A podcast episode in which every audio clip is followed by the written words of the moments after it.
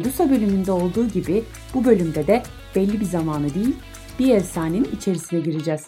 Mitolojik ya da efsanevi karakterler olsa da özellikle eril bir bakış açısıyla kaleme alınan kadın hikayelerinde bir takım benzerlikler görüyoruz. Lilith efsanesi de onlardan biri. Bazı inanışlara göre Adem'in ilk eşi olarak kabul edilen ilk kadın Lilith. Aynı zamanda eşitsizliğe de meydan okuyan ilk kadın. Hatta kendisini ilk feminist olarak tanımlayanlar da mevcut. Her şey gerçekten daha en başında başlamış olabilir mi? Efsane olsa bile günümüz gerçekleriyle nasıl benzerlikleri var? Hazırsanız Lilith'in hikayesini tüm detaylarıyla birlikte inceleyelim. Lilith'le ilgili en eski bilgilere Sümer mitolojisinde rastlanıyor. Sümer rüzgar ve fırtına şeytanı Lil ile Babil dişi şeytanları Lilituların sembolizmleriyle bağlantılı olan Lilith'in kökeni Sümerce rüzgar, meltem anlamındaki Lil kelimesine ve M.Ö. 3000 yılına kadar uzanıyor. Sümerce'deki anlamıyla Lil kelimesi Lilith'in herhangi bir şekilde hava unsuru ile bağını ifade ediyor. Buradan yola çıkılarak da kelimeye hava, nefes ve ruh gibi anlamlar tayin ediliyor ve etimolojisinde var olan hava unsuru isme ruhsal bir anlam kazandırıyor. Lilith'in Sümer kabartmalarında tasviri Sümer medeniyetinin cinsellik, bereket ve savaş tanrıçası İnanna tasvirleriyle benzerlik taşıyor. Erkekleri yoldan çıkartmak için İnanna tarafından gönderildiği ifade edilen Lilitular İnanna gibi ellerinde bereket ve bolluğu temsil eden saz kamışları ile iki aslanın sırtında dururken aynı zamanda başlığı takar şekilde tasvir ediliyor. Yazılı tarihte Lilith'e dair yapılmış ilk atıfın Gılgamış destanındaki şu ifadeler olduğu söyleniyor. Yuvasını hulupbu ağacının köklerine kurdu.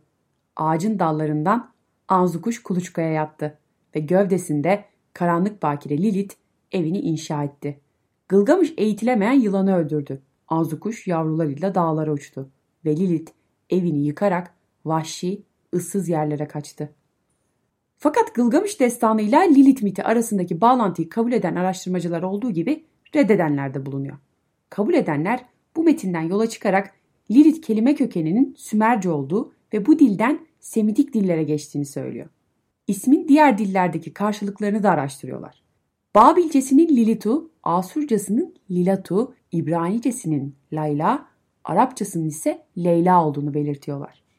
Peki gelelim Lilith'in hikayesine. Oldukça karışık birçok metni toparlamaya çalıştım. Sonuçta birçok bilgi efsanelere dayalı olduğu için herhangi bir şekilde doğruluklarını tespit etmem mümkün değil.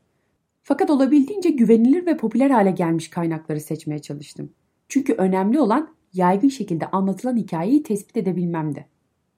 Lilith efsanesi Tevrat'taki iki farklı bölümün karşılaştırılması sonucunda başlıyor diyebiliriz.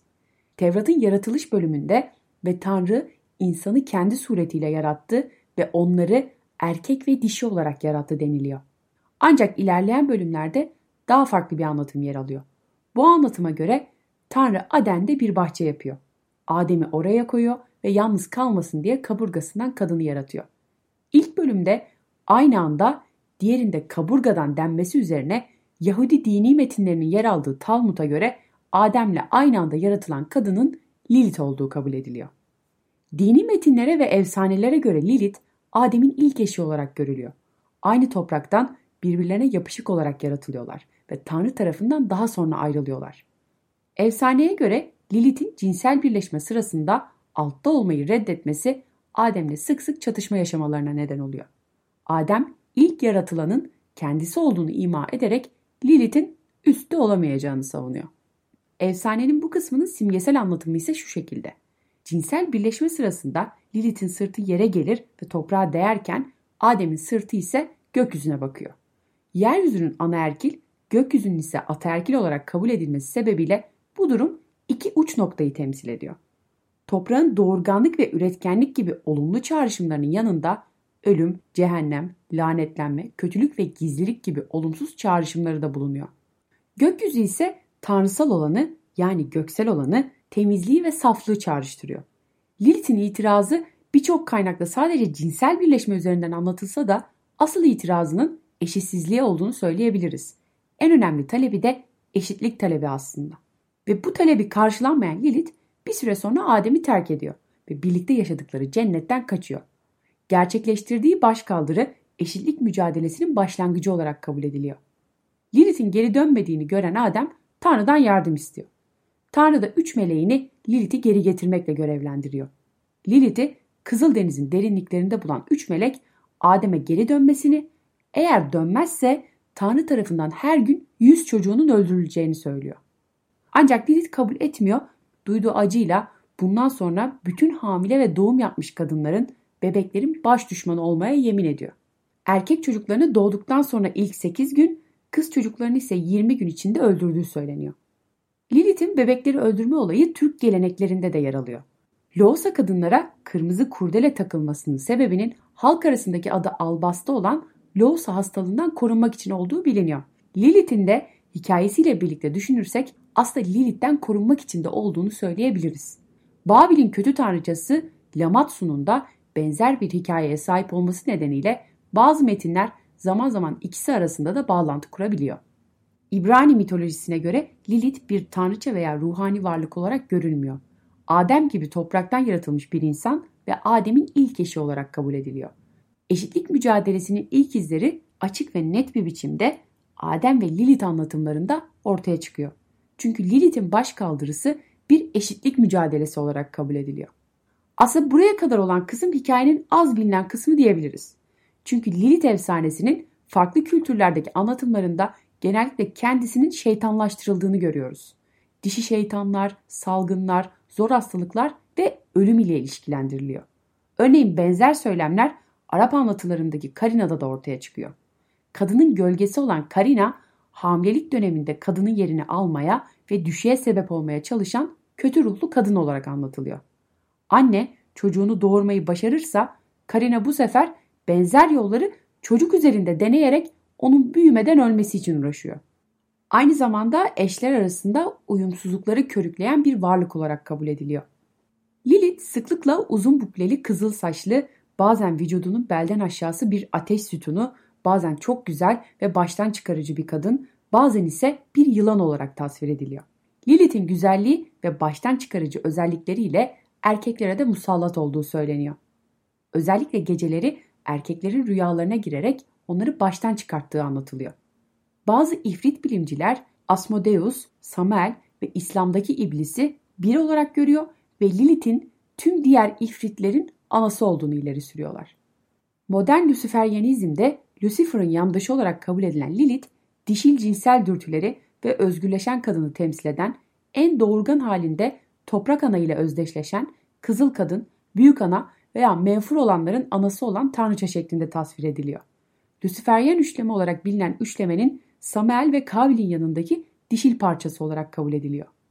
Neopagan kültlerinde Lilith sembolüne daha olumlu yaklaşılıyor.